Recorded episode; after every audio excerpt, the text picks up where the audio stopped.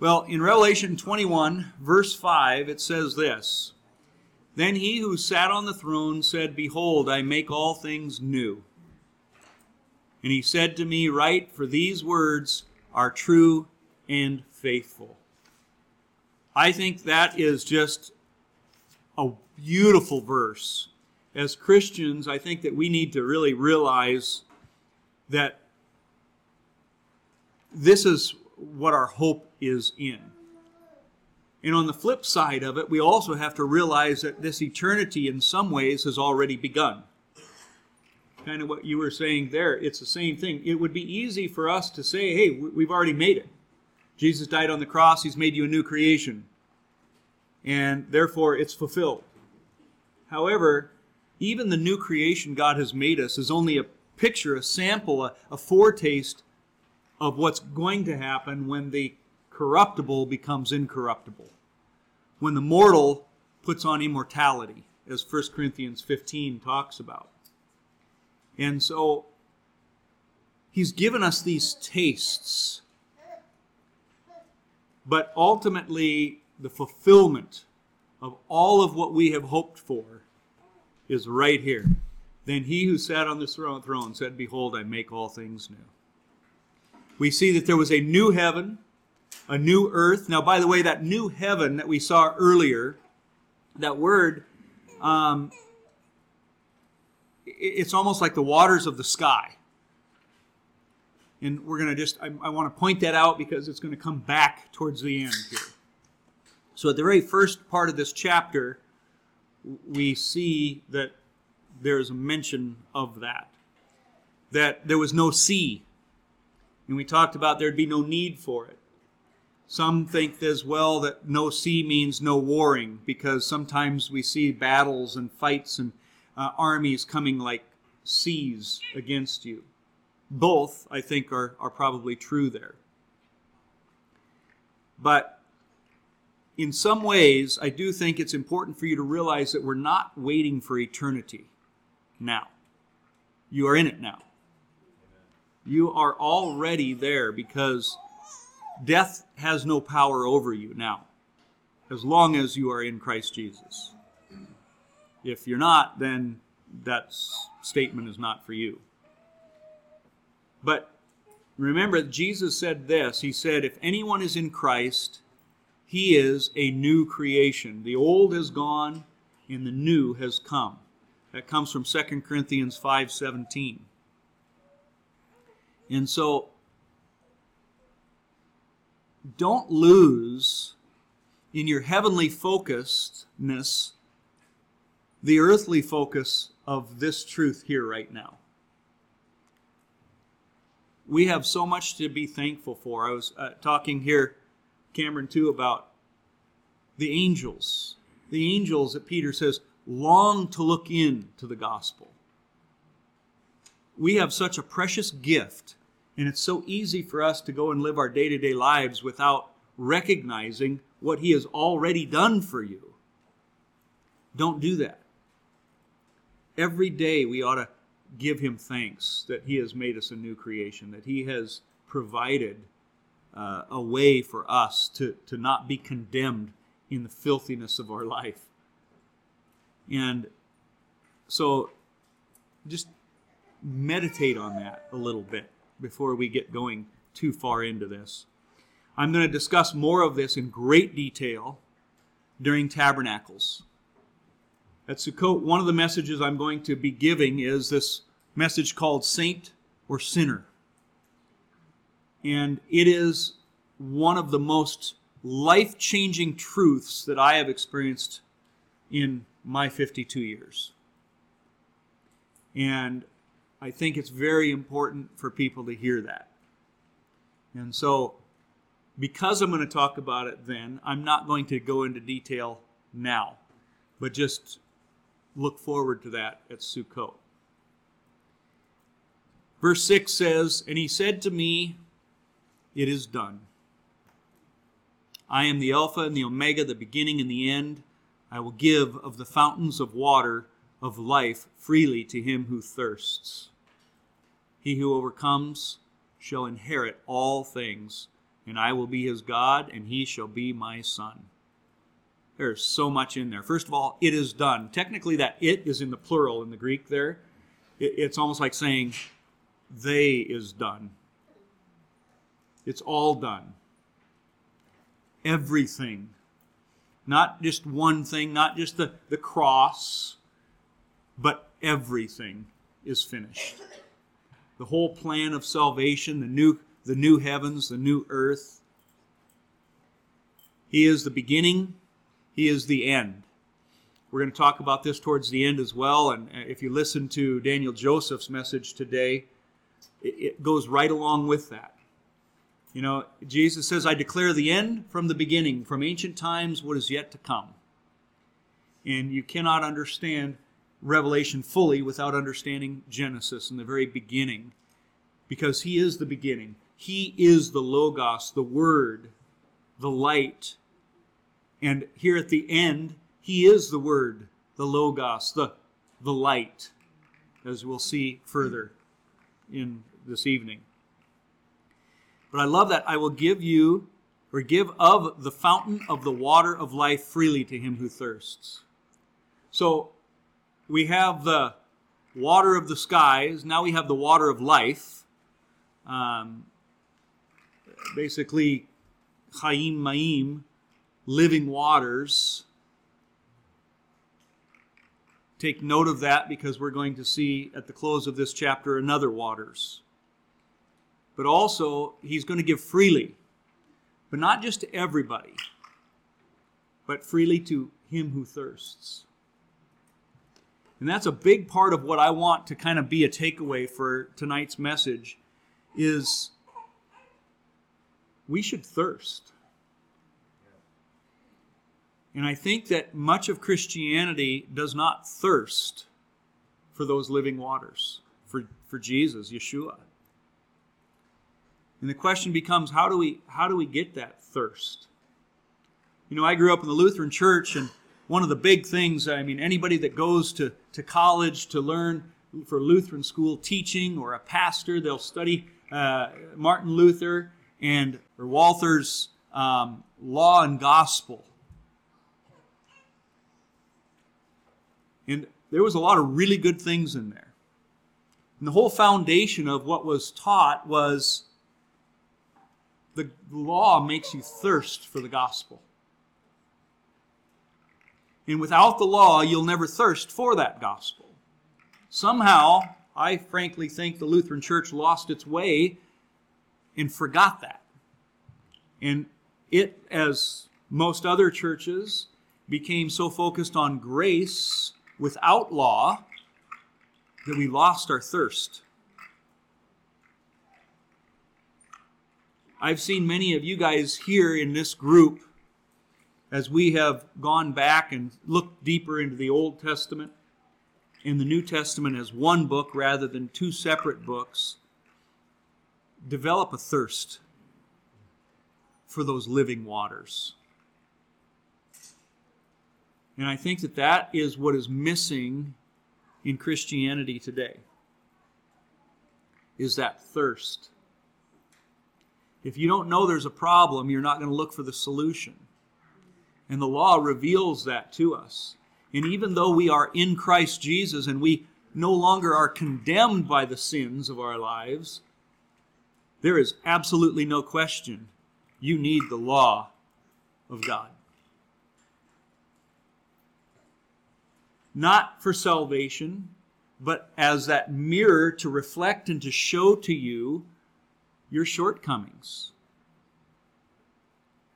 And when you recognize those, as Jesus said, the man who has been forgiven much will love much.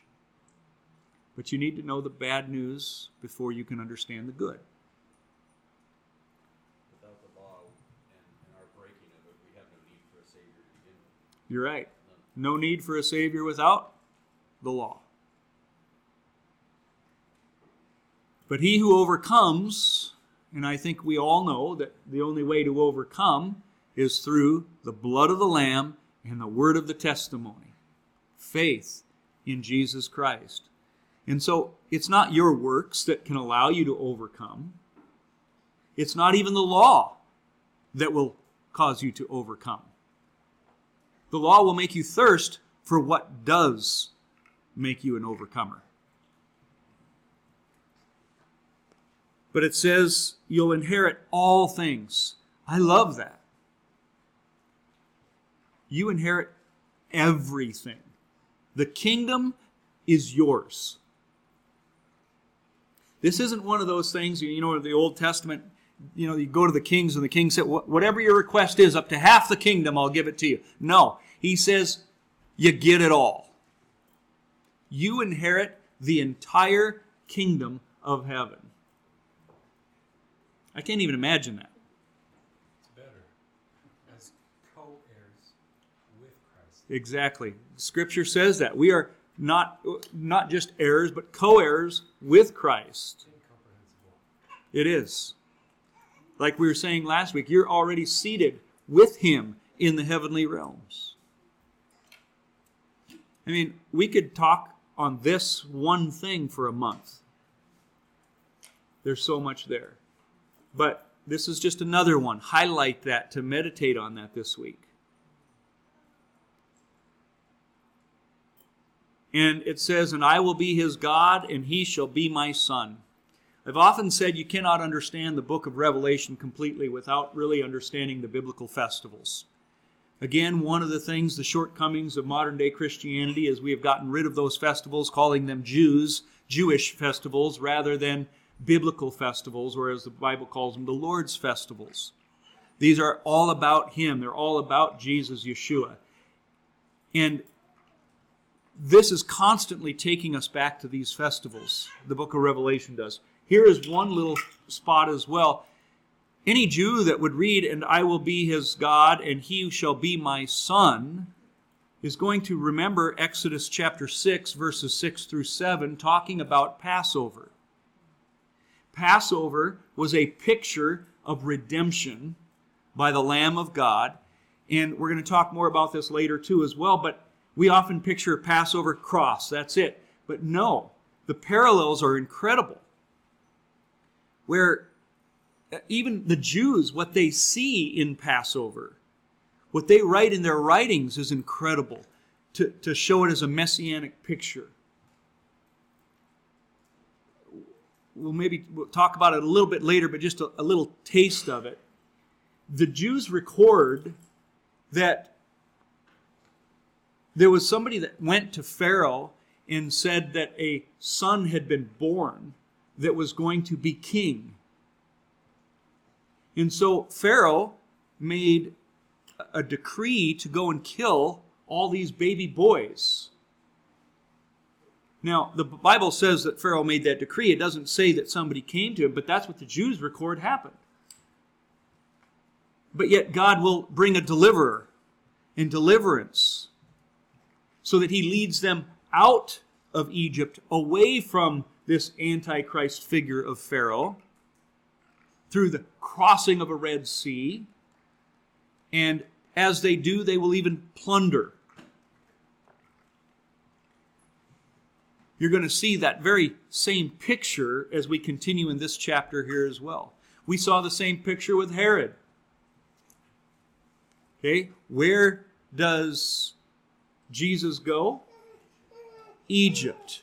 And when he comes back, it says, so that might be fulfilled, out of Egypt I called my son. A clear picture of the Exodus that Yeshua even gave us a picture of. And here you have been brought out of the worldly Egypt, plundering the nations having been redeemed. And so these are not just words to gloss over I will be his God and he shall be my son, because that is really almost a direct quote from Exodus 6, 6, and 7, when he says that the four cups of Passover, the fourth cup is I will be your God and you will be my people. So any Jew reading this would have their minds taken to Passover the final completion of Passover, the fourth cup. So, it is possible as well that all of this is going to take place right after the seventh bowl judgment. Now, what I mean by that is we know that the seventh bowl judgment, it's done, it's over. I mean, it's all wiped out. But then you have kind of you've got this millennial reign. You've got after the millennial reign the new heavens and the new earth, because you're going to need one because at the seventh trump or the seventh bowl, the first one's destroyed. Well, how are you having people in the millennial reign living on an earth if it's been completely destroyed? So I don't know clearly myself the timing, but it almost seems like maybe all of that is going on at that time period of the seventh trumpet. I, I don't know. But I do know it says that the seventh angel poured out his bowl into the air, and out of the temple came a loud voice from th- the throne saying, It is done, in Revelation 16, verse 17. And here he says, It is done. So there's some connection there. Like I said, I don't understand all of it, but it's important to see that connection. Now, this fountain of water that he mentions here is a tabernacle theme as well.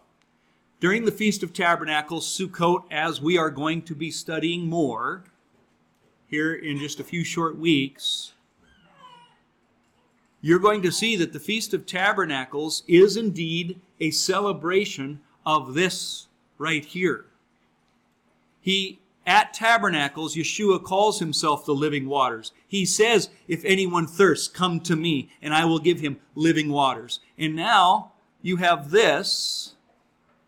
Any Jewish reader is going to be thinking of the Feast of Tabernacles when they read this. This should take you back to John 5 through 8 at the Feast of Tabernacles in the New Testament when Jesus was celebrating it. This is what he was pointing to. Yes, there's an aspect that right now we have access to the living waters. Just like right now you are a new creation. But there is a final fulfillment that's going to be ultimate here in chapter 21. That's what it's all pointing us to. Let me just show you a few scripture verses. Isaiah 55 1 Come, all you who are thirsty, come to the waters, and you who have no money, come, buy and eat. Come, buy wine and milk without money and without cost. All who are thirsty, come to the waters. You don't need money, it's free, basically. Buy with no money, that means it's free. John 4, 10 and 14. Jesus answered her, If you knew the gift of God, this is, by the way, the woman uh, at the well. If you knew the gift of God and who it is that asks you for a drink, you would have asked him, and he would have given you living water. But whoever drinks the water I give him will never thirst. Indeed, the water I give him will become in him a spring of water welling up to eternal life. This is all taking place just right at the time of tabernacles, Sukkot. John 7, again, on the last and greatest day of the feast. Sukkot is seven days with an eighth day tagged on. That eighth day is the last and greatest feast day. It is on that day Jesus stood and said in a loud voice, If anyone is thirsty, let him come to me and drink. Whoever believes in me, as the scripture has said, streams of living water will flow from within him. Everything is pointing to tabernacles. So, as we're getting ready to celebrate tabernacles, this is what you're getting ready to actually partake of. Tabernacles is a rehearsal a, a dress rehearsal for the real thing that's coming. And it is on that last and greatest, the eighth day, that this takes place. Isn't that interesting? Because we've talked many times in this study about the seven. Even the millennial reign seems to be that seventh day of creation pattern. But what happens after the millennial reign? Day 8 eternal life in eternity. You see, eighth is the one that basically it comes after the completion and goes on to eternity. The, the Jews see it that way. And so they see this as the eighth day of creation. And that's why it is on the last and greatest or eighth day of the feast. He is proclaiming to be the living waters. And here, what seems to be the eighth and greatest day of eternity, he is talking about living waters. Again, without the festivals, I guess make something up. Revelation 21, verse 8 continues. We see those who are thirsty, those who, who want and desire Christ, those living waters. They can have it at no cost.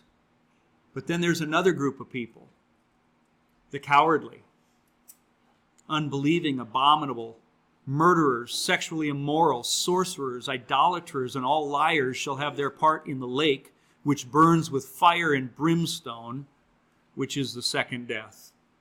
We might just say eternal damnation in hell. See, during the millennial reign, we had these people who really didn't get it that they have to come up and worship God to get rain. I don't understand all of the details there, but we know that all the godly are in Jerusalem having a chuppah over them, but the ungodly are still out there, but they still have to bow their knee to, to God. Because He has authority and dominion. They don't.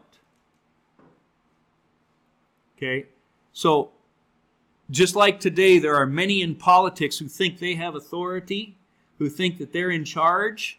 They don't. They too will bow at the name of Jesus. We could look at each one of these, but first of all, cowardly, the top of the list. We don't often think about these words when they're all combined in a list of things. It's just, yeah, you know, ungodliness. It's important to kind of dissect that a little bit. You know, a coward isn't somebody who's just overcome with fear and freezes up. A coward is somebody who knows what to do and doesn't do it. A, a, coward is, you know, uh, cheating and, and going behind somebody's back to, to get revenge or, you know, not going face to face or, or any of those kinds of things. I think there's a lot of people who have not given their life over completely to the Lord Jesus because they are cowards. They know it's true. The devil knows Jesus died on the cross for the sins of the world. But he was a coward.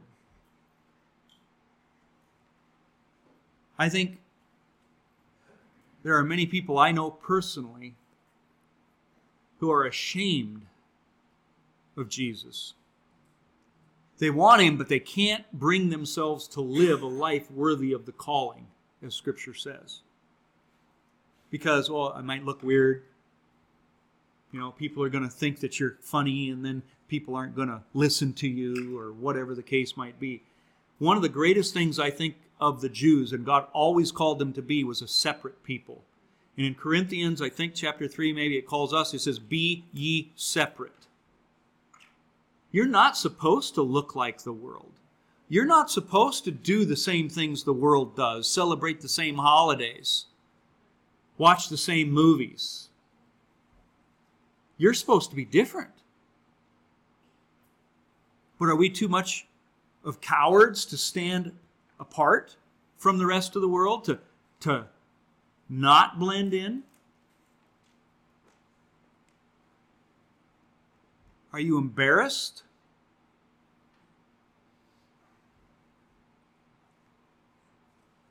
I know that I have been an embarrassment to my family many times. And I don't just mean my wife and kids, I mean my extended family. And I think maybe sometimes I've taken it a little far, possibly. Maybe not. I don't know. When I think of this, I can't help but think of a guy, a friend of mine named Kevin Pulver. Some of you might know him. Kevin Pulver would go out on the streets in Kennesaw and evangelize. Now, I didn't necessarily agree with his style. I did it differently than he did. But I can tell you one thing that man never told a lie with what he was saying. He always spoke truth, scriptural truth. And because of that, he had my support. it would have been embarrassing for him to be related to you in many cases. It would have been embarrassing for you to, to even say that he's a friend of mine. It would have been embarrassing for, for you to be next to him while he was evangelizing. But let me tell you something that man was anything but a coward. He didn't blend in. I'll tell you that much.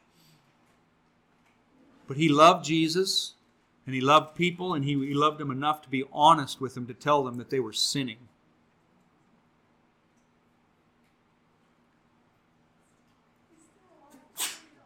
Yeah, he is still alive. He just moved from here. He's not around here.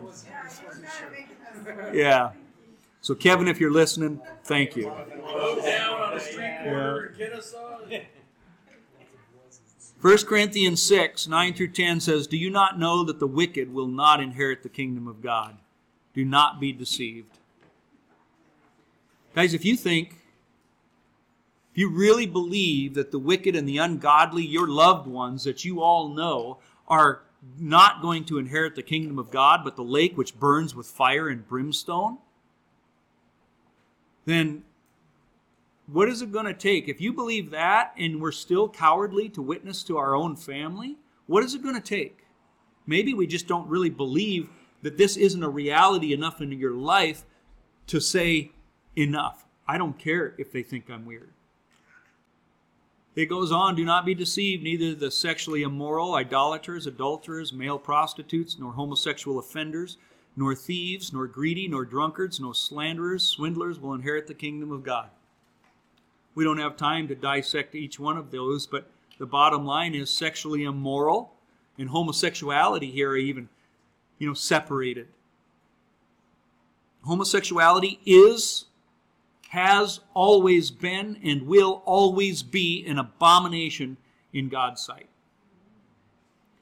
And the practice of it and the tolerance of it is only bringing the destruction of this country the destruction to families, the destruction of the churches, because we're too cowardly to stand up and say it is sin.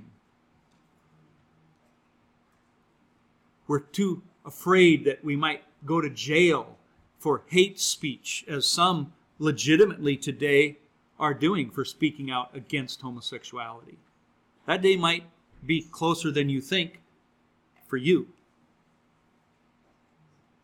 Are we going to be cowardly?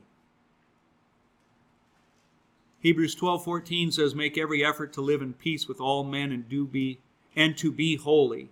Without holiness no one will see the Lord. I think we have believed the lie that holiness somehow comes through osmosis of going to church. Or holiness somehow just happens because you say, okay, yeah, I believe in Jesus. Yep, yep, he's my Savior. Yeah, comes from the water. You see, guys, holiness is something that we strive for holiness. Timothy talks about to labor and strive for it. This isn't something that's going to come just because you read your Bible in the mornings or say your prayers at night. This means you need to make a decision. Choose this day whom you will follow. Examine yourself. And as I said, as we're entering upon the period of Sukkot, it is time for us to examine ourselves and to seek holiness. Because without holiness, no one will see the, the Lord. Now, do not misunderstand me in that I'm putting out the disclaimer that by doing good things, making right choices, that gets you to heaven. I'm not. I'm saying by being a Christian, God empowers you to make the right choices. But you still have to be determined to say, Yes, I want to make those choices. I'm not going to be a coward. I choose to live and chase after holiness. Without Christ, there is no way of entering heaven. We know that, but I have to say it. We have no way of attaining righteousness without Him. The white clothes that are the wedding clothes in the parable, without them, remember, you don't get in. How did you get in without wedding clothes? What is that wedding clothes? Holiness. That's what Revelation 19 told us. And the white linen stands for the righteous acts of the saints, the things that you do. You will not get in without white linen, holiness. Note that the cowardly and the unbelieving are two separate people here, too. Like I said, uh, what about believers who are cowardly? Because the devil is a believer. He believes in Jesus. There's no question about that. You could look at the disciples who at times were cowardly. Peter denied him three times, but the point is, is at the end, every single one of them were willing to go and die for him. Oh, I'm sure they were fearful. Cowards are fearful, or uh, you don't have to have, just because you're fearful doesn't mean you're a coward. We have sorcery here. It's easy for us to think, oh, that doesn't apply to us today. It does. Sorcery is everywhere in the church today, it's everywhere in homes, Christian homes today. Witchcraft. It goes far beyond witchcraft because witchcraft has gotten its tentacles into just about all of culture. I was talking with some people here recently, and like Harry Potter. Harry Potter, Christians, I was at a Christian school, a Lutheran school in Wisconsin, speaking in the class, and all of a sudden I see there's a Harry Potter book on every, every desk. And I said, You shouldn't be reading this. This is witchcraft. It glorifies witchcraft. By the way, I haven't been back there to speak since. Uh,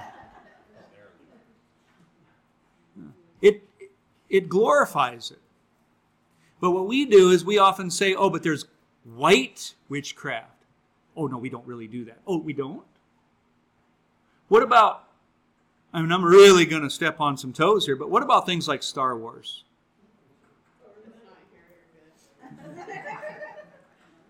Okay? There's all kinds of sorcery that goes on. We might even say that, and now I'm going to, I'm, I'm just buckling, you know, I'm tightening them up here. What about maybe even the Christian ones? Narnia, Lord of the Rings.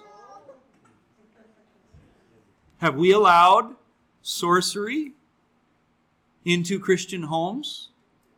What about things like Pokemon, trolls, all these other little things that we know have evil roots? Legos, depends on which ones. Point being is sorcery is everywhere.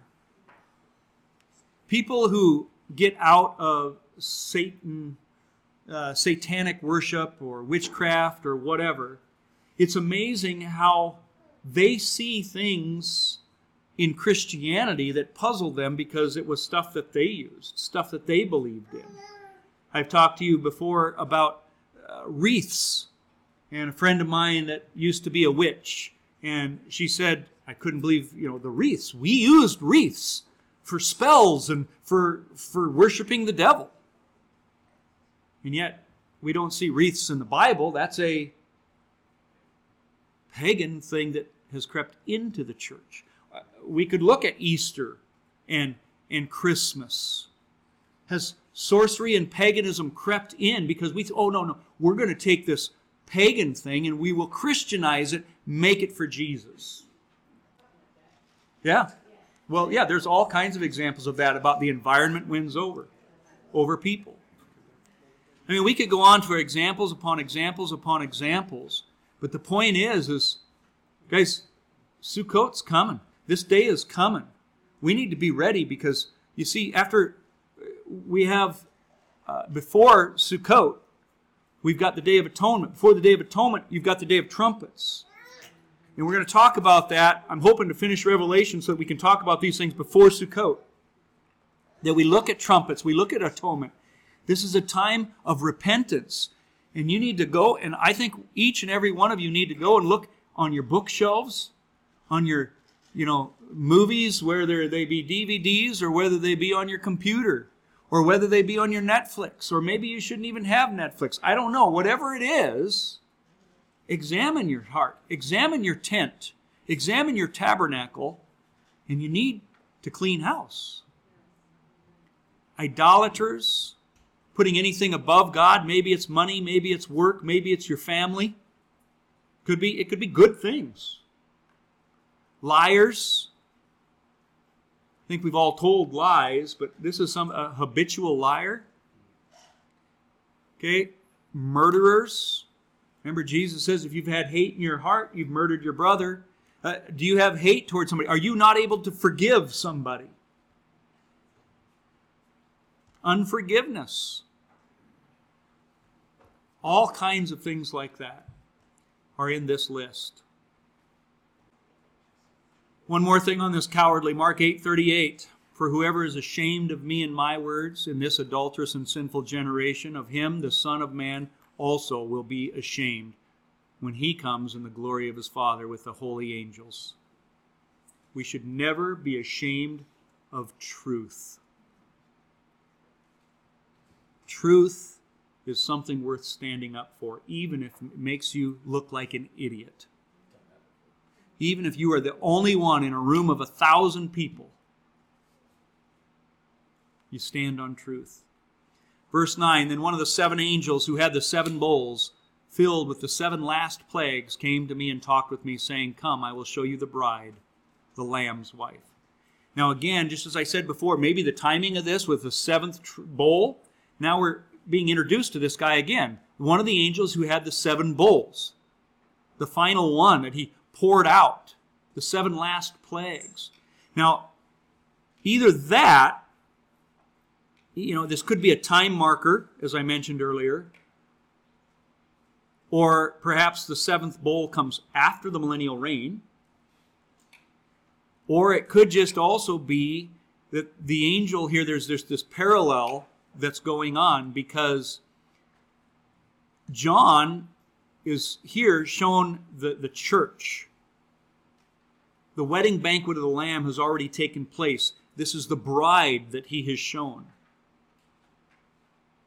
But if you go back to Revelation chapter 17, verse 1, it opened up and it said, Then one of the seven angels who had the seven bowls filled with the seven last plagues, basically. It, it almost says the exact same thing. But what's going on in chapter 17 was a destruction of the whore, the harlot, the, the city of Babylon. And so there's a contrast here with the destruction of the whore and now the reward of the bride. The righteous woman and the unrighteous woman. And so I think there's a good reason that this is brought up here at this time, at the very minimum. Verse 10 This angel, he says, He carried me away in the Spirit to a great and high mountain and showed me the great city, the holy Jerusalem, descending out of heaven from God, having the glory of God. Her light was like a most precious stone, like a jasper stone, clear as crystal. Ezekiel, here in chapter 40, verse 2, is basically showing the same vision. In visions of God, he took me to the land of Israel. That's where this is at, Jerusalem, right? Set me on a very high mountain here, John was at a great and high mountain, on whose south side were some buildings that looked like a city. And here, that's what we're going to be seeing. He took me there, and I saw a man whose appearance was like bronze. He was standing in the gateway with a linen cord and a measuring rod in his hand. And you will also see the same thing going on here in the verses coming up. Um,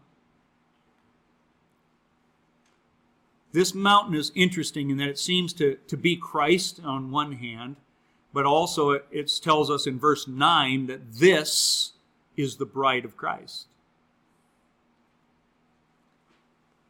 Her light is our light. Notice that. Her light. What? Who's her? The bride. The church. You. Your light was like a most precious stone, like a jasper stone clear as crystal. The light is going to come from you. And I can't help but think of Genesis here. I grew up my whole life thinking that Adam and Eve were, you know, butt naked in the garden. In every picture we see, they're covering themselves up, you know, nicely before the fall. The artist covers them up nicely for our sake. But Adam and Eve could look at each other in nakedness and think nothing of it. I don't think that's the case. I've, I think I've shared this before, but I think it's very appropriate for this here now. The light is coming from a precious stone as well. We're going to talk about that. But in Genesis 2:25, before they fall into sin, it says they, they were naked and not ashamed. There's going to be no shame here in Revelation 21. That word naked is arom in Hebrew. But then you jump ahead and the fall takes place in Genesis 3 7, and also it's mentioned in 3.10 that Adam and Eve are now naked, but the Hebrew word there is now erom. Same form, but slightly different. Same root, but a different form of it. Arom means partly covered. Arom, partly covered. Arom, absolutely naked. You know, the Bible tells us that God clothes himself with light as with a garment. God is light. We're going to talk about that more coming up as well. Daniel Joseph did as well today. You were created in the image of God. I believe you were created in that same glory, clothed with the same glory. And now, here in Revelation 21, you are the light of this city. There is no sun. Now, we also see that the Lamb is going to be the light, but that makes sense because you are in Christ, Christ is in you, you are co heirs, all of these things. I think in the Garden of Eden, Adam and Eve were bright, bright lights until the fall. And when the fall came, that glory departed, and now they could see the nakedness. We could t- we'll talk more about this when we go through the tabernacle at tabernacles. Remember, the brightness comes from the stone. While you were watching, it says here in Daniel 2, a rock was cut out, but not by human hands. It struck the statue on its feet of iron and clay. And you know the story. This rock comes and destroys this image that represents all these nations of the world, these powerful nations. And then this rock grows to be this huge mountain. And that rock is Christ. It was the rock that followed the Israelites through the desert, from whom they drank living water from. Here, in the context of thirst, we're seeing this precious stone, a rock, being there as well in the city. It gets better though. Isaiah 60, again, something that hasn't happened yet. Arise, shine, for your light has come, and the glory of the Lord rises upon you. The light is the glory of God. When you have his glory, you will be light. See, darkness covers the earth, and thick darkness is over the people, but the Lord rises upon you, and his glory appears over you. Ezekiel also wrote, I saw the glory of the God of Israel coming from the east. His voice was like the roar of rushing waters, and the land was radiant with his glory. The vision I saw was like the vision I had seen when I came to, de- to destroy the city. But the land was radiant with his glory. It's a little picture of what this is going to be like. But nonetheless, that rock, I believe, is Jesus and you. Because her light, in verse 9, said, That's you, the bride. The bride gives light. We often think of Jesus being the light in the New Jerusalem, but we miss that fact that so are you. Because you have his glory, just like Adam and Eve did. Verse 12 Also, she had a great and high wall with 12 gates, 12 angels at the gates, and the names written on them, which are the names of the 12 tribes of the children of Israel. Three gates on the east, three on the north, three on the south, three on the west. Well, now we're seeing the heavenly tabernacle, which is the fulfillment of what the earthly tabernacle was supposed to be. Hebrews 8 5 says that they serve at a sanctuary that is a copy and shadow of what is in heaven. So, what you see in the tabernacle that we'll study at tabernacles is a picture of what you're reading now in Revelation. This is why Moses was warned when he was about to build the tabernacle see to it that you make everything according to the pattern shown you on the mountain. It's kind of an unusual order given here. It starts at east, doesn't start at north, east, moving counterclockwise. Um, can't say for sure why, but it's interesting that if you remember, the priest wore a breastplate. There were 12 stones in the breastplate of the priest. And each stone represented 12, or one of the 12 tribes of Israel. And on there, we see that the east made up the very top row. The, the tribes that camped east of the tabernacle made up the top row. And then the north was the bottom row, and then the other two were in between. So whether it starts there for that reason, I don't know, but it's there for a reason. Um, it, yeah, it, it doesn't go in order on the, it, it doesn't go one, two, three, four. So the book of Numbers tells us when they were in the wilderness that these tribes were to camp north, south, east, and west of the tabernacle. So I've shown you this before, but each tent is like an icon for a certain number of Israelites because it also tells us in the book of Numbers how many people were in each tribe. So you can add up those numbers and see how many there were. And you can see that it's a very similar amount on both sides, but on the top and bottom, top is less, bottom is most, so it would look like this flying over the tabernacle. I wonder if that's what it'll be like in heaven as well. Don't know. But we read in Ezekiel these will be the exits of the city beginning on the north side, which is 4,500 cubits long. The gate of the city will be named after the tribes of Israel. The three gates on the north side will be the gates of Reuben, Judah, and Levi. On the east, Joseph, Benjamin, and Dan. On the south, Simeon, Issachar, and Zebulun. And then on the west, Gad, Asher, and Naphtali. So, this is how they camped. And this is what we're seeing in Ezekiel. That's what you're going to see in heaven. What tribe are you? Don't know. But you will be assigned one. Verse 14 Now the wall of the city had 12 foundations.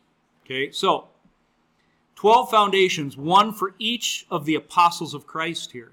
It says, On them were the names of the 12 apostles of the Lamb. I know we could talk about, is Judas going to be one? No. How about Matthias? I don't think so. I think it's going to be Paul. It seems that Matthias was one that man chose. Man said, "Oh, we got to replace Judas because it's written, you know, that you know that he's numbered with the transgressors. We're, we're going to replace him. Who should we got? Well, let's see. You guys are all good, you know, godly candidates. We're going to narrow it down. Let's take you two. All right, now let's go count, uh, cast lots. They cast lots, and it said, "All right, Matthias gets it." But that was all man's doing. Shortly after that, we see God coming and calling Paul. And by the way, you never hear of Matthias ever again. But who knows? Nonetheless, the 12 apostles. Ephesians 2 19 and 20 says, Consequently, you are no longer foreigners and aliens, but fellow citizens with God's people, members of God's household, built on the foundation of the apostles and prophets, with Christ Jesus himself as a chief cornerstone. When you're putting that in perspective of this new Jerusalem, this city coming down, it makes it a little bit uh, more precious. Speaking of Abraham, the author of Hebrews said, For he was looking forward to the city with foundations, whose architect and builder is God. This is not a new concept. The Jews believed that there would be a great, huge city of Jerusalem, not like the one today. How did they know this stuff? They didn't have revelation. Well, just to point this out in case you missed it, these 12 foundations are the for the 12 apostles. The gates were for the tribes. So there's two separate things 12 gates for the 12 tribes, 12 foundations for the 12 apostles.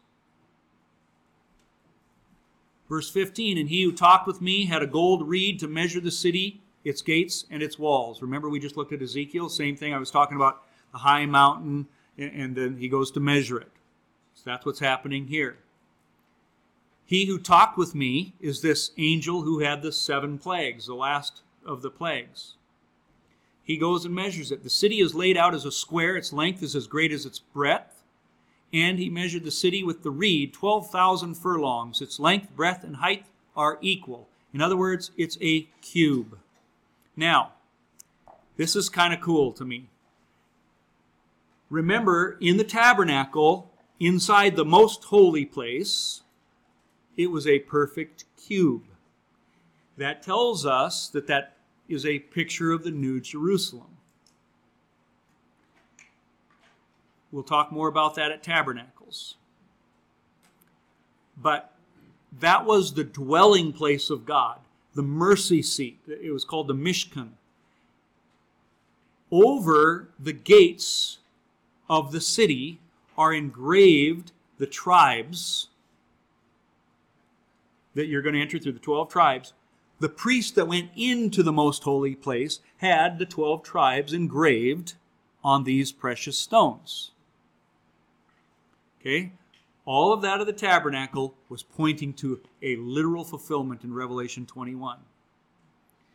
When Ezekiel sees these walls being measured in Ezekiel 40, verse 3, it's, it's similar as we just saw. We see Zechariah also saw an angel measuring Jerusalem. He says, Where are you going? He answered me to measure Jerusalem to find out how wide and how long it is. Zechariah 2 2. So even this is not unusual. Because the Jerusalem that they were measuring wasn't the one that you and I know of today, or that they knew of. Now, John was given the job to measure the temple in Revelation 11. If you look back at Revelation 11, it says, Then I was given a reed like a measuring rod. And he goes and he measures the city of Jerusalem, the earthly one. Now the angel measures the heavenly one. Um,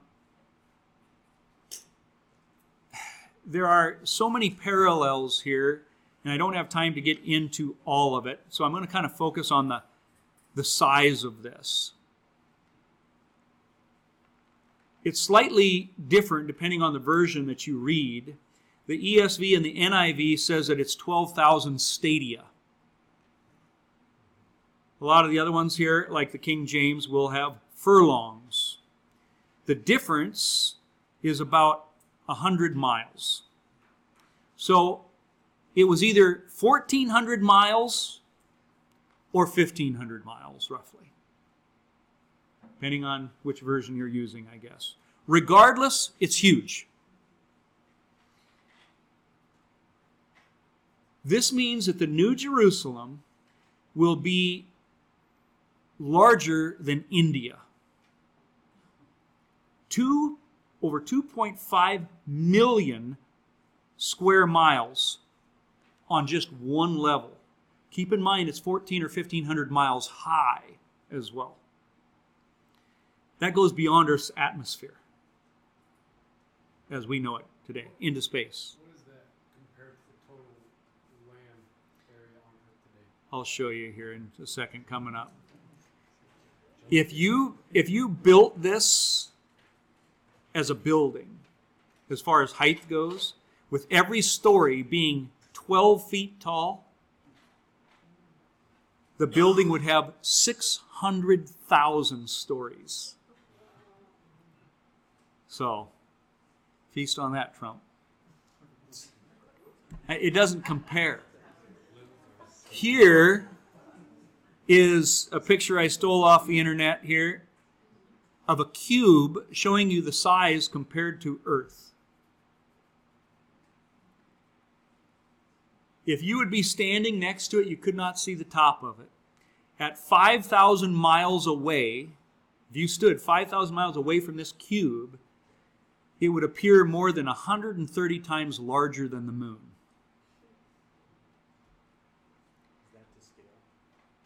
Yes. So, pretty impressive. Um, We don't all have to live there though, right? Some of us get like our impressive. little. well, this made me feel a little bit better because that means it's not going to be overcrowded. All right. Um, Well, only 144,000 get in, right? Yeah, right. So here is the picture showing you if this would be 1,500 miles overlapped on the United States. Now, here's the part that just amazes me again. How do these rabbis get this? This is what it says in, in rabbinic literature.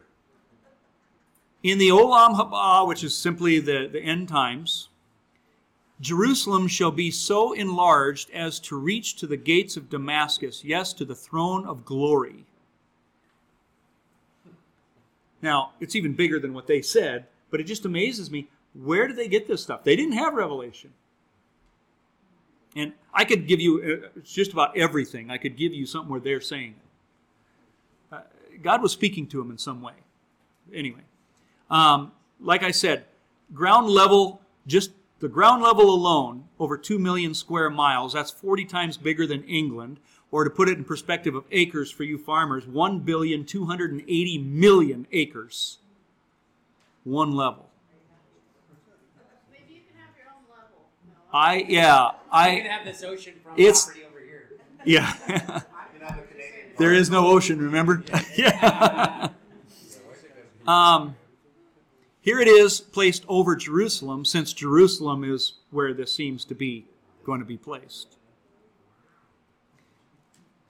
The rabbis say in the Olam Haba again, uh, the Damascus is in quite a bit from that. So even though it's very large, they, they still missed it.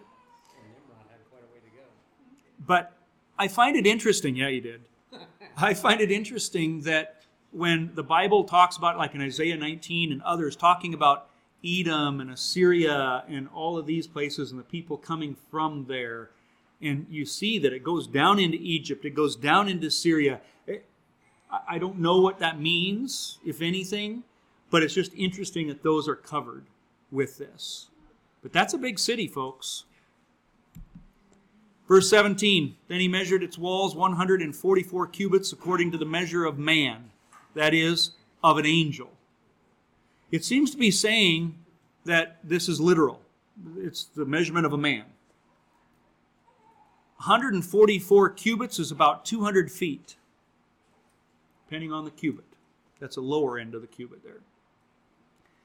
And it says that the construction of its wall was of jasper, and the city was pure gold like clear glass. The gold is pure and clear. I mentioned before that the astronauts, when they went into space, they had pure gold on their visors, and it's transparent as you look through it in its pure form. I'm going to get to some of that in a moment here. The foundations of the wall of the city were adorned with all kinds of precious stones. The first foundation was jasper and sapphire, uh, and all these lists of them then. Verse 21 the 12 gates were 12 pearls. Each individual gate was one pearl. And the street of the city was pure gold, like transparent glass. The rabbis are going to talk about these pearls too, by the way. I'll give you that in a moment. Right now, since I'm running out of time, remember the breastplate of the priest had 12 stones on it. You might think, oh, this is just symbolic. No, it is not symbolic. This is literal truth. Moses, when he went up on the mountain, it says Moses and the 70 elders of Israel went up on the mountain and they saw, it says, under his feet, the, the God, the glory of the God of Israel, under his feet was something like a pavement made uh, like the or clear as the sky itself. Moses saw this. He was seeing a glimpse into heaven. But this new Jerusalem, heaven in a sense, is coming down to earth. The Lord's Prayer, as it is in heaven. Right? Guys, heaven is coming to earth someday. This is kind of neat about these stones. You got 12 stones listed. There are two different types of stones um, anisotropic and isotropic. Now, the fascinating thing is if you take a polarized filter and you stick these under a, a magnifying or a, a microscope and you turn the, the polarized filter, isotropic stones give off a brilliant, beautiful light. The other ones appear gray, dark, and bland, ugly. These are actual pictures here of these gems with that polarized filter. It just so happens that the stones in the foundation of Jerusalem all are isotropic stones. How did God know that? How did the Bible know, hey, we're only going to take these stones that are like, wow, versus those that aren't? Pretty cool. As far as the stones go here, um, just to give you an idea, this is again kind of how they're going to be camped around the, the gate and how the stones were arranged. Um, just like I said, slightly not going in a, a perfect counterclockwise thing on the thing, but you can see the tribes how they camped and what it's going to be like on the gates of New Jerusalem are the same. Um, it's no accident that the Garden of Eden had these same stones either. Look what it says in Ezekiel 28 13. You were in Eden, the garden of God. Every precious stone adorned you ruby, topaz, emerald, chrysolite, onyx, jasper, and so on. So, the Garden of Eden, again, a model of heaven.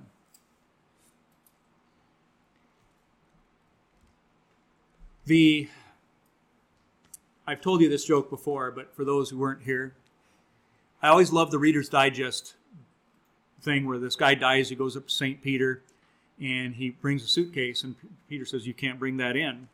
And the guy says, No, I, I had a deal with God. God said I could bring one suitcase of stuff. And he says, All right, well, I got to check it out. So he goes over, Peter goes over to God.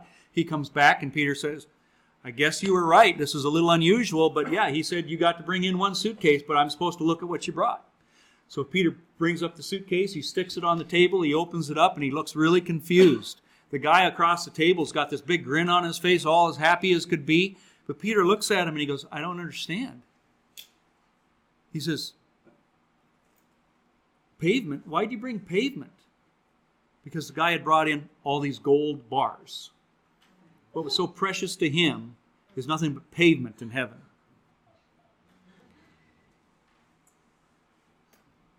You know, I told you the rabbis agree with John's vision here of the New Jerusalem and having the gates of pearls. This is what they say. Again, I don't know where they get it. The Holy One, blessed is He, will in the Olam Haba bring precious stones and pearls, which are 30 cubits by 30 cubits, and will cut out from them openings, which are 10 cubits by 20 cubits, and will set them up in the gates of Jerusalem. I just want to see that oyster. I'm going to close on this uh, prophetic picture. I'm not going to get done tonight, what I had hoped to, but real close. Zechariah 7:3 says this Should I mourn and fast in the fifth month as I have done for so many years? Zechariah responded by making this question that was proposed to him, I should say, clear.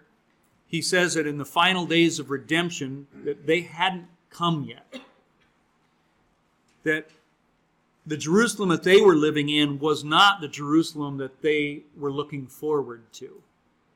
And his answer is this this is what the Lord Almighty says the feasts of the fourth, fifth, seventh, and tenth months will become joyful and glad occasions and happy festivals for Judah. Therefore, love, truth, and peace. God had promised to bring Israel into the promised land and to be their God. It's what was part of the, the Passover, the Exodus. But when all this happened, it was a little bit of a disappointment for them. And they realized, oh, we're, we're waiting for something better. That was just a, a sign or a picture of the kingdom of God coming to earth, as I mentioned before. Since the temple had been rebuilt after the Babylonian captivity and the Jews were in their land again for a second time, is when they asked Zechariah this question. They knew the first time that wasn't it. So now they're thinking, should I now mourn? I mean, is this are we going to be able to celebrate? Well, what's interesting about Zechariah's answer is the fourth, fifth, seventh, and tenth month. We don't even have festivals on all those months. that's not doesn't really fit. But that's because there's history involved here. The fourth month, the fast of the fourth month, took place on the 17th of Tammuz. And that is the day the temple services ceased because of the Babylonian siege of Jerusalem. The fifth month, the Jews always fast on the ninth of Av because that was the day that the temple was destroyed, among other, not just the first, but the second temple as well. Then the seventh fast was when Gedaliah was killed and it ended the Davidic rulership. And then the tenth fast, uh, tenth month fast was the Babylonian siege uh, beginning. So the four fasts are still, even to this day, observed by, you know, rabbinic Jews. All of these events were really bad days, somber remembrances for the Jews. But Zechariah was telling them there was a time coming where it would be an occasion for joy. In other words, he was saying when the Messiah comes, Jerusalem is going to be rebuilt as that eternal place, that promised land that you guys have been waiting for, and it will never again be overthrown. Those fast days that you consider as mourning and bad, somber events are going to be times of celebrations. So, as long as these fast days are somber, you can be sure that the kingdom of God is only at hand, not fulfilled. And it's for this reason that we can pray, Come, Lord Jesus, come. But that's what Zechariah was talking about. That's what we look forward to. Um, I know. I'm going to call it quits. I wanted to. Um, finish chapter 21 tonight, but I didn't quite make it. But I, re- you can see I was close. So we'll call that quits for now. Um, just keep in mind for next week this light picture because I wanted to come full circle um, in that light in showing you Jesus there. But we'll pick up on that next week. Let's pray. Heavenly Father, we just thank you again for just, wow, what you've given us a foretaste of. I just can't wait. It's going to be amazing. And Lord, I just ask that you keep our eyes on you, not this city, not not the gold streets, because really I don't care about that. What I care about is that the holiness, the righteousness, the the presence and closeness we will be to you in ways that right now we only have a foretaste of. And so while we've seen a lot of the beauty, Lord, you are the ultimate beauty, and we look forward to that day when there will be no more tear, no more suffering, no more loved ones that would be lost. And so guard our hearts, and as we've talked about so many things of of the heart here tonight, may you just bring us to repentance and reveal in our lives the things that need to be cleaned out. In Jesus' name we pray. Amen.